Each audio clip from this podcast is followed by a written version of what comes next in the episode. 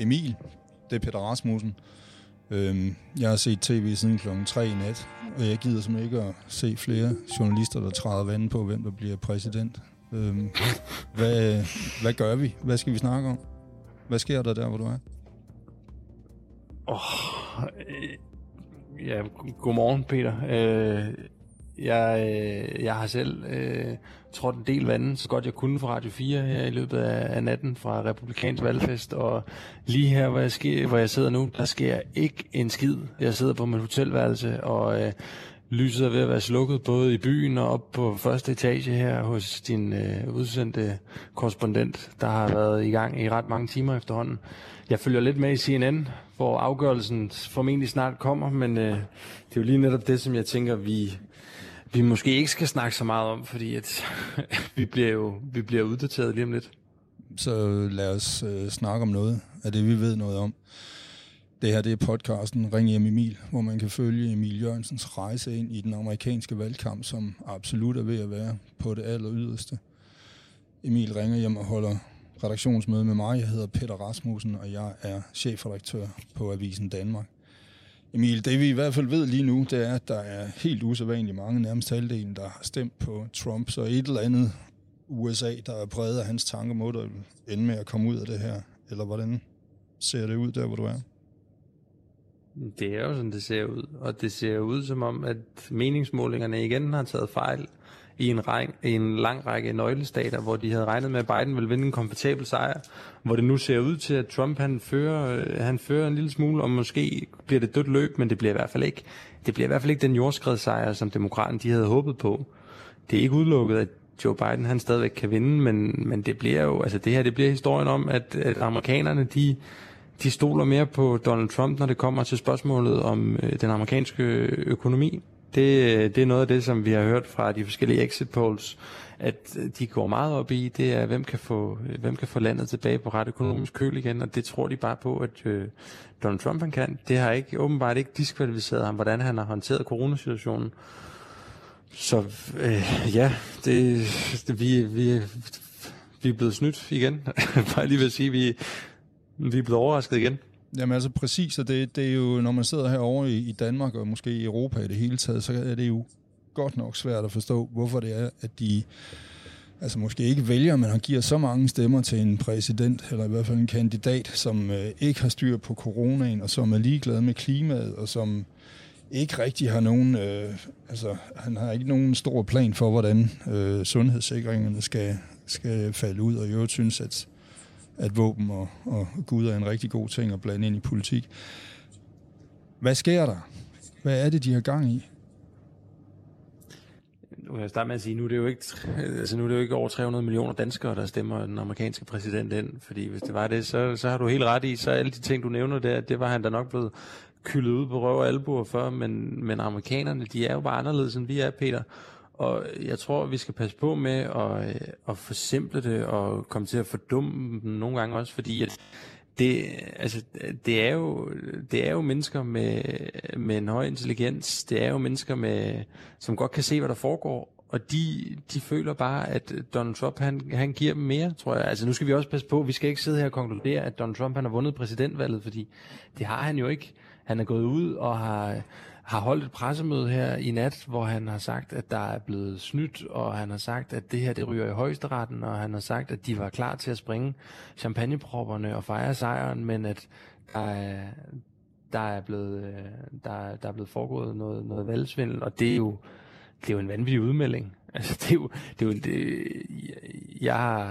før jeg begyndte på det her USA-eventyr, der boede jeg jo i Libanon og dækkede libanesisk politik, så jeg har en del libanesiske venner også, som jeg følger på Twitter, der selvfølgelig ligesom alle andre i hele verden følger med i det amerikanske præsidentvalg. Og de har jo joket lidt med her til aften, at det her det er det mærkeligste libanesiske præsidentvalg, jeg nogensinde har set. Forstået på den måde, at Libanon er ikke et land, der er kendt for at have et særligt veludviklet demokrati.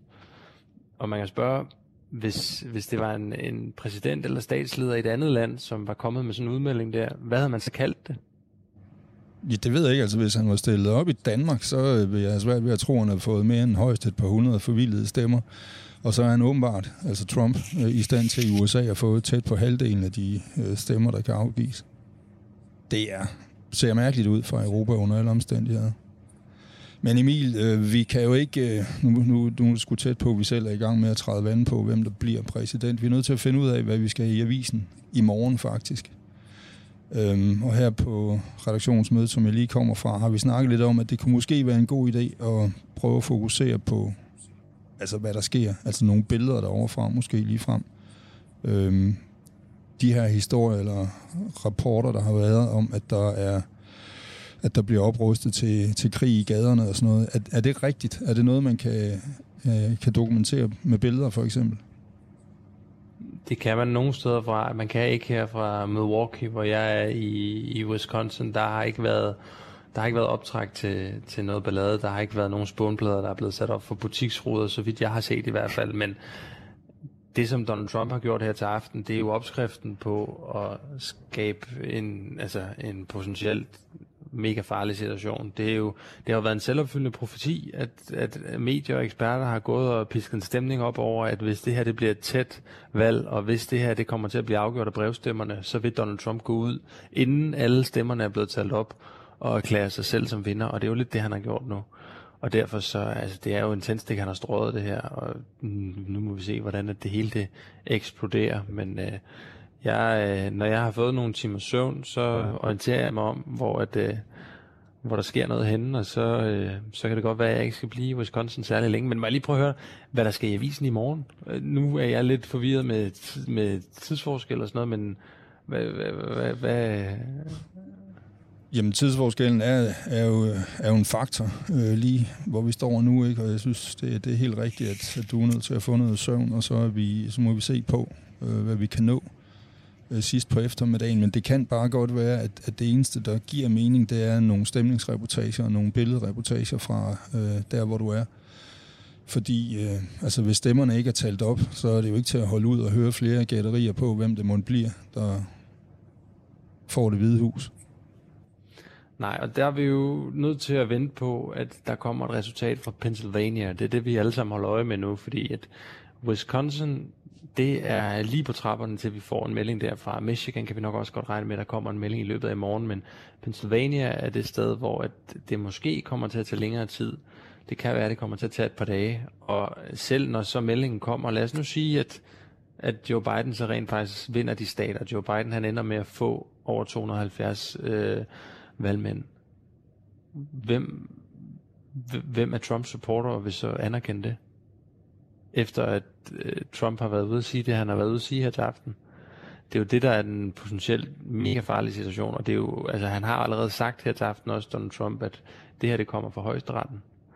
Så vi skal ikke regne med, at der kommer en endelig afgørelse. Nej, vi skal lige præcis ikke regne med, at der kommer en afgørelse på selve valget, men derfor kunne man jo godt gå ud i gaderne og lave reaktioner på, hvordan amerikanerne opfatter det her, uanset hvilken side de er på, så er det jo en mærkværdig situation, de er havnet i.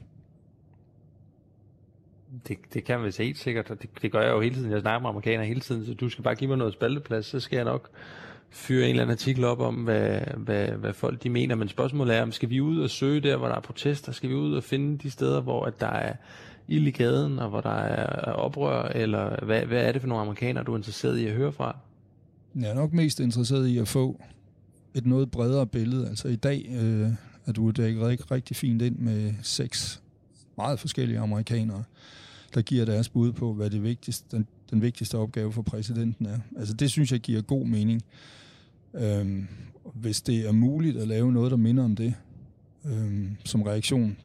Altså vi går ud fra, at vi ikke har noget rigtig fast valgresultat, når vi laver avis i aften.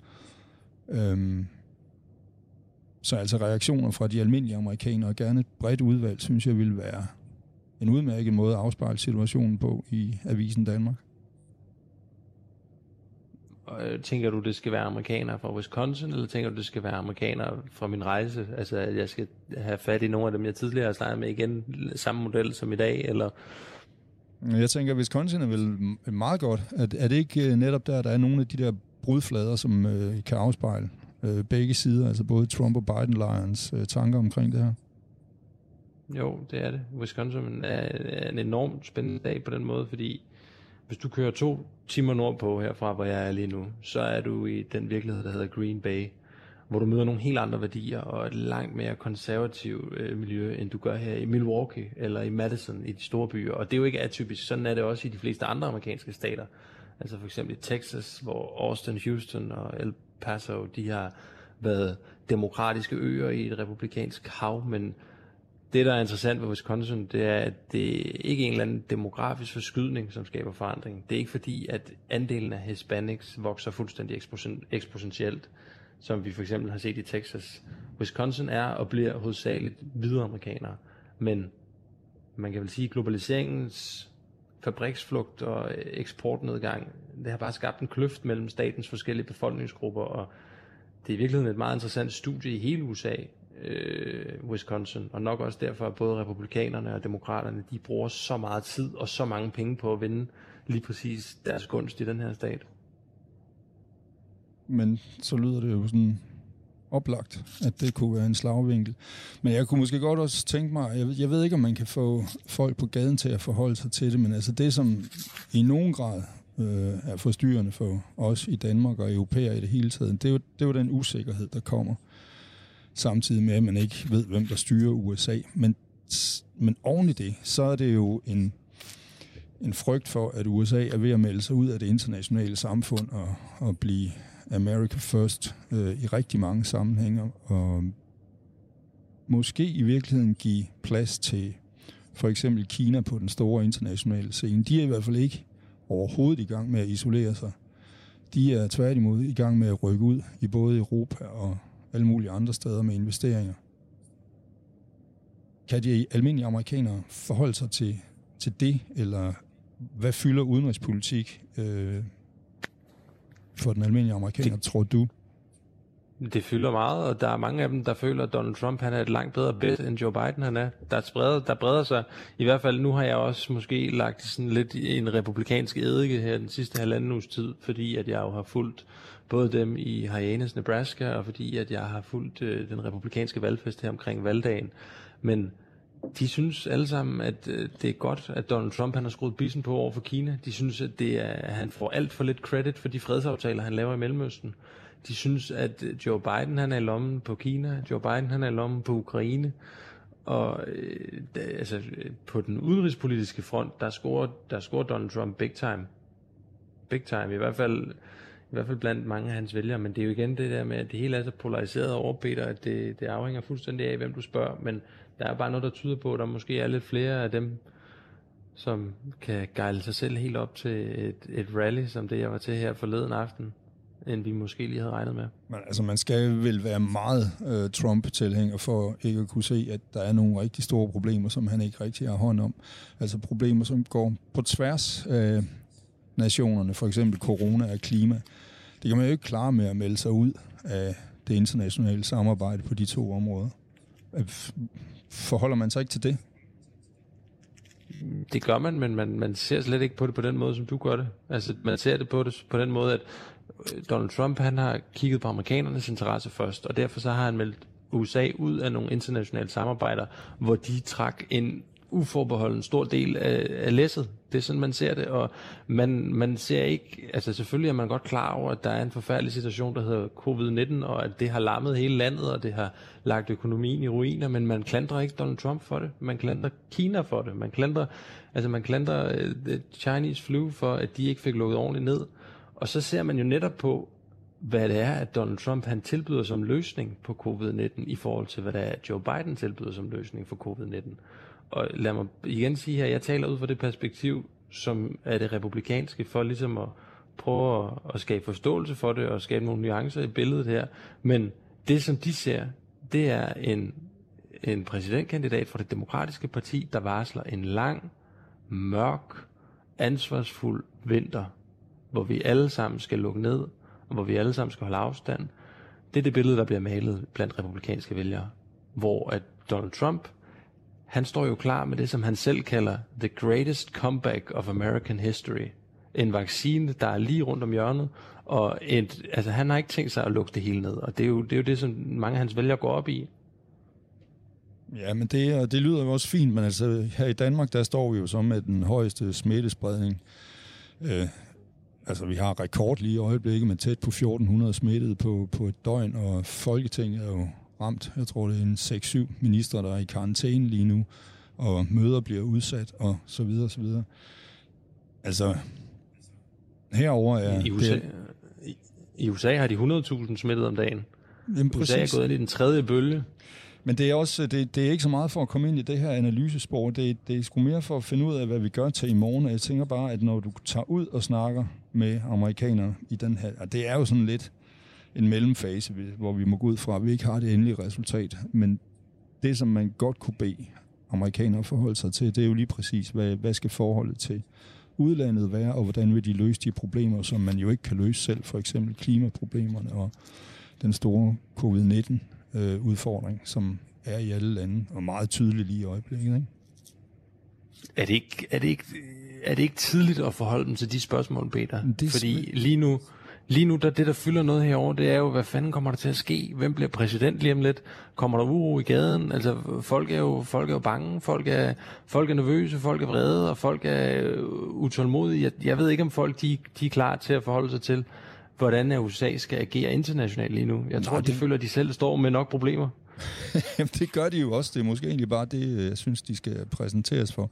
Men det er klart, vinklen om, at der muligvis er ballade på vej. Det er jo den, der først skal afsøges. Jeg tænkte bare, ved man det, før resultatet foreligger, eller før nogen for alvor siger, det der resultat, der ligger nu, tror vi ikke på? Jeg tror allerede, der er ballade i morgen aften. Jeg tror, der har allerede været ballade nogle steder i dag. Jeg tror, det er uundgåeligt, det kommer til at ske. Jeg ved det jo ikke. Jeg håber det ikke. Men det ville være mærkeligt, hvis alle de bare sad med hænderne i skødet lige nu og tænkte, okay, så sidder vi bare og venter på, at der kommer en afgørelse på det her. Det har i hvert fald ikke været fremgangsmåden hidtil.